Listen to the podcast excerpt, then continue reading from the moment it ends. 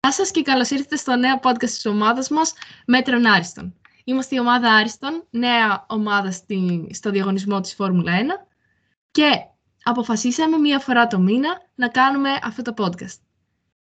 Κορίτσια, θέλετε να παρουσιαστούμε; Ναι. Ωραία. Νάγια, θες να ξεκινήσεις; Ναι, η Μινάγια είναι η πρώτη χρονιά που παίρνω μέρος σε αυτόν τον διαγωνισμό της Φόρμουλα 1 in Schools και είμαι ο μηχανικός κατασκευής. Ωραία, Αφροδίτη. Ε, ονομάζομαι Αφροδίτη. Είναι η δεύτερη φορά που παίρνω μέρος στο F1 in Schools και είμαι μηχανικός σχεδίασης. Εύελινα. Ε, ωραία. Εγώ είναι επίσης η δεύτερη φορά που συμμετέχω στο διαγωνισμό. Πέρσι εγώ και η Αφροδίτη ήμασταν σε μια άλλη ομάδα που ονομάζονταν Πίγασους. Εγώ φέτος είμαι συντονιστής της ομάδας, συντονίστρια για την ακρίβεια. Ε, και ευχόμαστε φέτος να μπούμε πιο δυναμικά στον διαγωνισμό και γιατί όχι να μην περάσουμε και στους παγκόσμιους. Αρχικά να πούμε κάποια πράγματα για το διαγωνισμό, ώστε να ξέρετε και εσείς καλύτερα σε ποιο διαγωνισμό συμμετέχουμε και σε τι πράγματα αναφερόμαστε. Αφροδίτη, θες να μας εξηγήσεις; Ναι, το FNN Schools είναι ένας από τους μεγαλύτερους διαγωνισμούς ε, STEM στον κόσμο, όπου συμμετέχουν πάρα πολλές ομάδες από όλο τον κόσμο, με σκοπό να σχεδιάσουν και να κατασκευάσουν το γρηγορότερο μαξίδιο. Παράλληλα δοκιμάζει τους μαθητές σε διάφορα πεδία, όπως είναι το marketing και η επιχειρηματικότητα. Στον διαγωνισμό υπάρχουν τρεις φάσεις διεξαγωγής, ο οποίος είναι ο προκριματικός αγώνας, η εθνική τελική και η παγκόσμια τελική.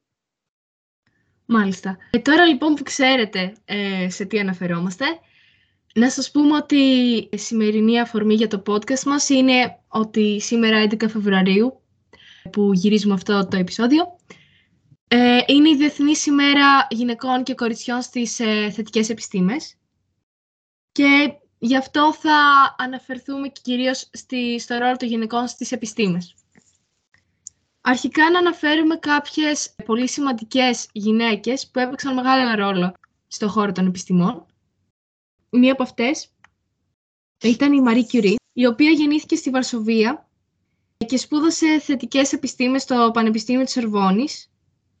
Ήταν αυτή που ανακάλυψε το ράδιο, ενώ επίσης έκανε και αρκετές μελέτες πάνω στη ραδιενέργεια, που πολλοί είχαν αποφύγει να κάνουν καθώς ήταν αρκετά επικίνδυνο. Επίσης, σημαντικό για τη Marie Curie είναι να αναφέρουμε πως το 1993 της απένιμαν Νόμπελ Φυσικής και Νόμπελ Χημίας. Αφροδίτη, θες να μας πεις εσύ για κάποια άλλη που ίσως γνωρίζεις; Ε, ναι, μία άλλη είναι η Πατία, η οποία έζησε και δίδαξε στην Αλεξάνδρεια της Αιγύπτου. Ε, επιμελήθηκε έργα γεωμετρίας, άλγευρας αλλά και αστρονομίας. Ε, έγραψε έναν τόμο με τίτλο «Αστρονομικός κανόν», ε, μιας και και να βαθύνει περισσότερο στην επιστήμη των μαθηματικών. Νάγια. Εγώ θα προτιμήσω να αναφέρω ότι πολλοί ε, έχουν ως είδωλο έναν ε, πολύ σπουδαίο επιστήμονα, τον Άλμπερτ Αϊνστάιν. Ωστόσο, φημολογείται ότι ο ίδιος ε, έκλεψε ουσιαστικά ε, τις θεωρίες και τα, τα έργα της Πολωνής γυναίκας του, η οποία ωστόσο μέχρι τώρα δεν έχει πάρει κανένα έψιμο για όλο αυτό το τρομερό έργο που κατάληξε στο, σε αυτό που ξέρουμε σήμερα ως η θεωρία της σχετικότητας. Ναι, αυτό έπρεπε σίγουρα να αναφερθεί. Είναι ένα παράδειγμα χαρακτηριστικό και πραγματικά πρέπει όλοι να το γνωρίζουν. ωστόσο, δεν είναι λίγοι και οι άνθρωποι που πραγματικά έχουν πίστη στην δύναμη των γυναικών και στις, στις γνώσεις τους και πιστεύουν ότι μπορούν να το καταφέρουν εξίσου καλά όπως και οι άνδρες. Θα ήθελες να μας πεις, Νάγια, και όλα σε ποιο τομέα της επιστήμης θεωρείς ότι έχει βοηθήσει περισσότερο το γυναικείο φύλλο; Προσωπικά πιστεύω ότι στη χημεία και στη φαρμακευτική, ε, δύο ε, κλάδοι που ε, εν μέρη συσχετίζονται. Το γυναικείο στίγμα ε, είναι πραγματικά πάρα πολύ, είναι θεμελιώδες. Με παράδειγμα την ε, Marie Curie, η οποία, όπως είπαμε, έχει πάρει Νόμπελ στη χημεία, αλλά και άλλες ε, επιστήμονες σε mm. αυτούς τους κλάδους. Ε, σίγουρα η συμβολή της γυναίκας είναι πάρα πολύ σημαντική σε όλους τους τομείς. Και αυτό έρχισε να γίνεται κυρίως εμφανές από τη, από τη δεκαετία του 70 όπου οι γυναίκες άρχισαν να διεκδικούν μια καλύτερη θέση στην εργασία και, στην εργασία και ειδικότερα στις επιστήμες καθώς μέχρι τότε οι γυναίκες ήταν αρκετά υποβαθμισμένες και δεν, δεν τους επιτρεπόταν ακόμα και το δικαίωμα στη μάθηση ουσιαστικά οι γυναίκες είχαν το ρόλο της μάνας και της νοικοκυράς. Ε, ωστόσο, νομίζω ότι οφείλουμε να πούμε ότι και τα επόμενα χρόνια κυρίως οι θέσεις οι οποίες προοριζόντουσαν για γυναίκες περιορίζονταν σε, σε γραμματείς, σε δασκάλες. Δηλαδή, ήταν ελάχιστες οι γυναίκες που τόλμησαν να ε, αναζητήσουν εργασία στις θετικές επιστήμες. Και αυτό νομίζω το στερεότυπο ότι οι γυναίκες δεν είναι αρκετά κατάλληλες για τέτοιες επιστήμες απορρέει από, ε, από το γεγονός ότι πιο παλιά ειδικότερα πιστεύαν ότι ε, οι γυναίκες δεν έχουν ε, τόσο εξιδέρκεια όσο, όσο οι άντρες. Και οι θετικές επιστήμες ε, από πάντα θεωρούνται ότι είναι θεωρώ ότι είναι ένας κλάδος, τέλος πάντων, ε, που απαιτεί ιδιαίτερη ε, εξυπνάδα. Ναι, ναι. Ε, οι γυναίκες επιστήμονες ε, αναγνωρίστηκαν με την πάραδο των χρόνων, δηλαδή πέρασαν μια δύσκολη πορεία. Διένυσαν μια δύσκολη πορεία μέχρι να αναγνωριστούν το ότι ήταν εξίσου ικανές με τους άντρες σε αυτόν τον κλάδο ε, και οι νέοι σήμερα πιστεύουν ότι οι γυναίκες πρέπει να ασχοληθούν ακόμα περισσότερο με την επιστήμη. Και αυτή η φιλετική ανισότητα έχει εξαλειφθεί σε μεγάλο βαθμό, θέλω να πιστεύω, καθώς υπήρξε και συμβολή στην παγκόσμια πρόοδο των επιστημών μέσα από την εργασία τους σε αυτούς τους κλάδους, όπως στη χημεία, στην, στη φυσική, στα μαθηματικά, στην ιατρική και έτσι οι γυναίκες απεδεικνύουν χρόνο με το χρόνο πως ε, μπορούν να τα καταφέρουν και αυτές εξίσου καλά. Αφροδίτη, θες να προσθέσεις κάτι; Ε, ναι, θέλω να προσθέσω και ε, ότι το πιο σημαντικό είναι ότι υπάρχουν κάποιες χώρες της Ευρώπης που υποστηρίζουν την παρουσία των γυναικών σε κάθε επιστημονικό τομέα, όπως είναι η Ιταλία και η Γαλλία. Αλλά και η Ευρωπαϊκή Ένωση υποστηρίζει και χρηματοδοτεί κάποια προγράμματα όταν υπάρχει ουσιαστική συμβολή γυναικών. Επίσης να αναφέρουμε ότι στην Σαουδική Αραβία, αν δεν κάνω λάθος, ε, πρόσφατα δόθηκε το δικαίωμα στις γυναίκες να οδηγούν. Κάτι που ακούγεται κουλό, άμα, άμα το πεις σε κάποιον που δεν γνωρίζει. Δηλαδή, ε, νομίζω ότι το 2019 δόθηκε το δικαίωμα στις γυναίκες. Ναι. Ε, και είναι κάπως παράλογο να ζούμε στον 21ο αιώνα και οι γυναίκες να μην έχουν ακόμα ε, πλήρη ελευθερία. Και εδώ πρέπει να προσθέσουμε και τη μειονεκτική θέση που έχουν οι γυναίκες ακόμη σε κάποια περιβάλλοντα εργασίας. Όπως, για παράδειγμα, αρκετές δεν πληρώνονται ε, με τον ίδιο μισθό, όπως και οι άνδρες. Νάγια. Ε, σίγουρα αυτό, αυτό αποτελεί ένα από τα βασικά θέματα που πρέπει να επιληθούν, γιατί σε μια ε, ανα, αναπτυγμένη χώρα ε, δεν υπάγεται να υπάρχουν τέτοιες διακρίσεις. Ωστόσο πιστεύω ότι στην Ευρώπη, στην Αμερική και γενικότερα σε όσες χώρες δεν είναι, ε, δεν είναι ακόμα ε, Τόσο ε, του τρίτου, ναι, στις ναι. χώρες που δεν είναι του τρίτου κόσμου τέλος πάντων. Ε, έχουμε παρατηρούμε ότι τέτοια στερεότυπα εξαλείβονται. Ε, εξίσου και το γεγονός ότι ε, στο δικό μας τομέα όπως είμαστε στην Φόρμουλα 1 for Schools ε, παρατηρούμε ότι όλες οι περισσότερες ομάδες ε, έχουν ε, κατά κύριο λόγο μέλη κορίτσια, όπως είναι και η δικιά μας ομάδα. Ε... Εδώ θα διαφωνήσω. Πιστεύω ότι οι περισσότερες ομάδες, κυρίως τις προηγούμενες χρονιές, είχαν ως βασικά μέλη ε, κυρίως αγόρια και τα κορίτσια ήταν σε μειοψηφία. Φέτος πιστεύω πως με, το, με την πρωτοβουλία του Ιδρύματος Σταύρος Νιάρχος εδώ στην Ελλάδα ε, να χορηγήσει σε κάποια θέματα τις ομάδες που, είναι μόνο, που αποτελούνται μόνο από κορίτσια, όπως για την κατασκευή του περιπτέρου, για την κατασκευή του, ε, του μονοθεσίου. Έτσι διευκολύνθηκαν, να το πω εισαγωγικά, οικονομικά κάποιες ομάδες και κορίτσια δεν δίστασαν να συμμετέχουν σε αυτές. Ναι.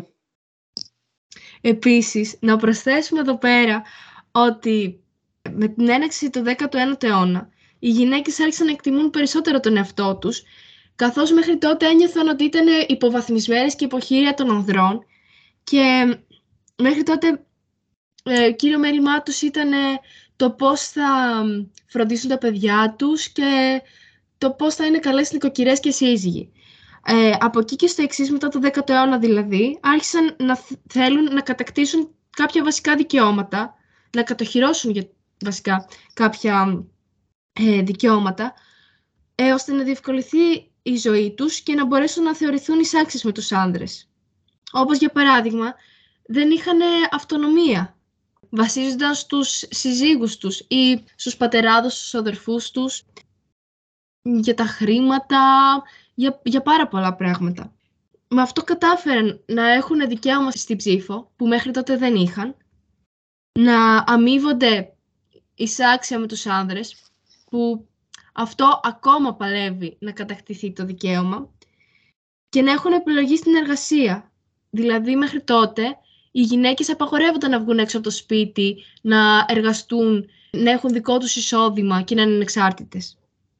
Οπότε πιστεύω ε, ο προηγούμενος και ο πάρα προηγούμενος αιώνας συνέβαλα πολύ θετικά ε, στην, στην ισότητα μεταξύ των γυναικών και των ανδρών. Τέλος, στον τομέα της εκπαίδευσης, οι γυναίκες απέκτησαν ίδια δικαιώματα, ίσα δικαιώματα με τους άνδρες, ε, πάλι στον 19ο αιώνα. Οπότε καταλαβαίνουμε ότι το 19ο αιώνα στην Ελλάδα επικρατούσε το πατριαρχικό μοντέλο της οικογένειας και θεωρείται περιττό να, το να μορφωθεί μια γυναίκα. Ευτυχώς όμως που κατοχυρώθηκε με διάταγμα η, η συμμετοχή των Ελληνίδων ε, στην δημοτική, δημόσια δημοτική εκπαίδευση και έτσι άρχισαν οι γυναίκες να μορφώνονται και να καταλαβαίνουν ότι και αυτές είναι το ίδιο ικανές και άξιες με τους άντρες. Γιατί μέχρι τότε θεωρούσαν τον εαυτό τους κατώτερο ε, σε σχέση με το άλλο φίλο. Αφροδίτη. Πιστεύω ότι πρέπει να σπάσουμε τα στερεότυπα που υπάρχουν ανάμεσα στις γυναίκες και στους άντρες, καθώς ο κόσμος χρειάζεται την επιστήμη και η επιστήμη χρειάζεται τις γυναικες Και γι' αυτό πρέπει να ενθαρρύνουμε ε, και να υποστηρίζουμε κορίτσια να συμμετέχουν πιο πολύ σε, να, στις θετικές επιστήμες, καθώς πρέπει να υπάρχει μια ισοτιμία. Πρέπει να υπογραμμίσουμε ότι η ομάδα μας αποτελείται αποκλειστικά μόνο ε, από κορίτσια. Δεν υπάρχει κανένα αγόρι στην ομάδα μας. Πιστεύουμε στην ισότητα των δύο, των δύο φύλων. Ε, ωστόσο, θέλουμε να δείξουμε τη δύναμή μας και ότι μπορούμε να τα καταφέρουμε όπως τα καταφέραμε και άλλες χρονιές που στις ομάδες μας υπήρχαν αγόρια. Βέβαια είναι ιδιαίτερα ευχάριστο το γεγονός ότι περισσότερα κορίτσια ε, αποφασίζουν να πάρουν μέρος σε τέτοιους διαγωνισμούς, δεδομένου ότι δεν αφήνουν τα στερεότυπα να τα περιορίσουν. Και παρόλο που ούτε σε εμάς πιστεύω ότι σε αυτή τη γενιά είναι άγνωστοι άγνωστες οι διακρίσεις εναντίον του γυναικείου φίλου. Πολλές φορές ε, έχουμε ακούσει σε σχολεία να λένε «εντάξει δεν πειράζει, είστε κορίτσια, μπορεί να μπερδευτείτε στη φυσικη στα μαθηματικά». Ναι, ναι. Ε, ωστόσο μην ξεχνάμε ότι Ωστόσο, μην ξεχνάμε ότι πολλές καθηγήτριες ε, μαθηματικών και φυσικής ε, είναι γυναίκες, οπότε τέτοια στερεότυπα απλά πρέπει να, να, να ξεχαστούν, ας πούμε. Επίσης βλέπουμε ότι ε, και σε άλλους διαγωνισμούς φυσικής ή μαθηματικών τα κορίτσια έχουν ένα ενεργό ρόλο και στο συγκεκριμένο διαγωνισμό δεν υπάρχει πια αυτό το στερεότυπο και το πιο ευχάριστο πολλά είναι ότι ε, τα κορίτσια δεν μένουν μόνο στο τομέα του marketing, γιατί όπως έχουμε αναφέρει, ε, ο διαγωνισμός μπορεί να χωρίζεται σε διάφορες κατηγορίες. Μία κατηγορία είναι του σχεδιασμού και του αυτοκινήτου, που είναι κυρίως στην, ε, στις θετικές επιστήμες, βασίζεται. Και υπάρχει η κατηγορία του marketing και της προώθησης της ομάδας μας. Ωστόσο, τα κορίτσια δεν μένουν μόνο στο δεύτερο τομέα, δηλαδή στην προώθηση της ομάδας, αλλά έχουν και ενεργό ρόλο στη, στο θετικό μέρος, να το πούμε έτσι, Ναι. ε, του όλου διαγωνισμού. Ναι, η Φόρμουλα 1, να πούμε ότι ε, θεωρείται από τους περισσότερους ε, ως ένα δροκρατούμενο άθλημα. Και αυτό δεν συμβαίνει μόνο με τη, με τη Φόρμουλα 1, αλλά συνολικά το μηχανοκίνητο αθλητισμό. Και είναι πολύ μικρό το ποσοστό. Αν θυμάμαι καλά, είναι 1,5%. Μόνο το 1,5% όλων των αδειούχων οδηγών ε, μηχανοκινήτου αθλητισμού παγκοσμίως είναι γυναίκες. Βασικά, ναι, πολλοί πιστεύουν πως δεν επιτρέπεται ε, οι γυναίκες να οδηγούν, να παίρνουν μέρος ε, σε αυτούς τους αγώνες. Ωστόσο, η απάντηση είναι πως ε, όχι, φυσικά και παίρνουν. Τις επιτρέπονται, τους επιτρέπονται να διαγωνιστούν σε αυτούς ε, και υπάρχουν πάρα πολλές γυναίκες που είναι αρκετά ταλαντούχες και έχουν ήδη κερδίσει νομίζω αρκετές φορές σε τέτοια πρωταθλήματα. Βέβαια, οι αγώνες αυτοί είναι μόνο για γυναίκες, γιατί εντάξει, βιολογικά οι άντρες είναι σίγουρα πιο δυνατοί ως, πρι- ως προς τη μική μάζα και Μμμ. για να είναι εισάξιοι αγώνες υπάρχουν διαφορετικοί για, για τους άντρες και διαφορετικοί για τις γυναίκες. Ελπίζουμε να σας άρεσε αυτό το podcast. Μείνετε συντονισμένοι, να πάτε να μας ακολουθήσετε σε όλα τα social media και στο TikTok και στο Instagram και στο Twitter και στο YouTube και στο Facebook που έρχεται σύντομα και στο Spotify, δηλαδή εδώ. Βασικά, αν το βλέπετε από YouTube, να πάτε να μας ακολουθήσετε. Ε, άριστο είναι το όνομά μας, φυσικά, φυσικά. Αυτά! Τα λέμε τον άλλο μήνα. Bye! Γεια σας. Ε, δεν πρόκειται να πάρουμε ούτε ένα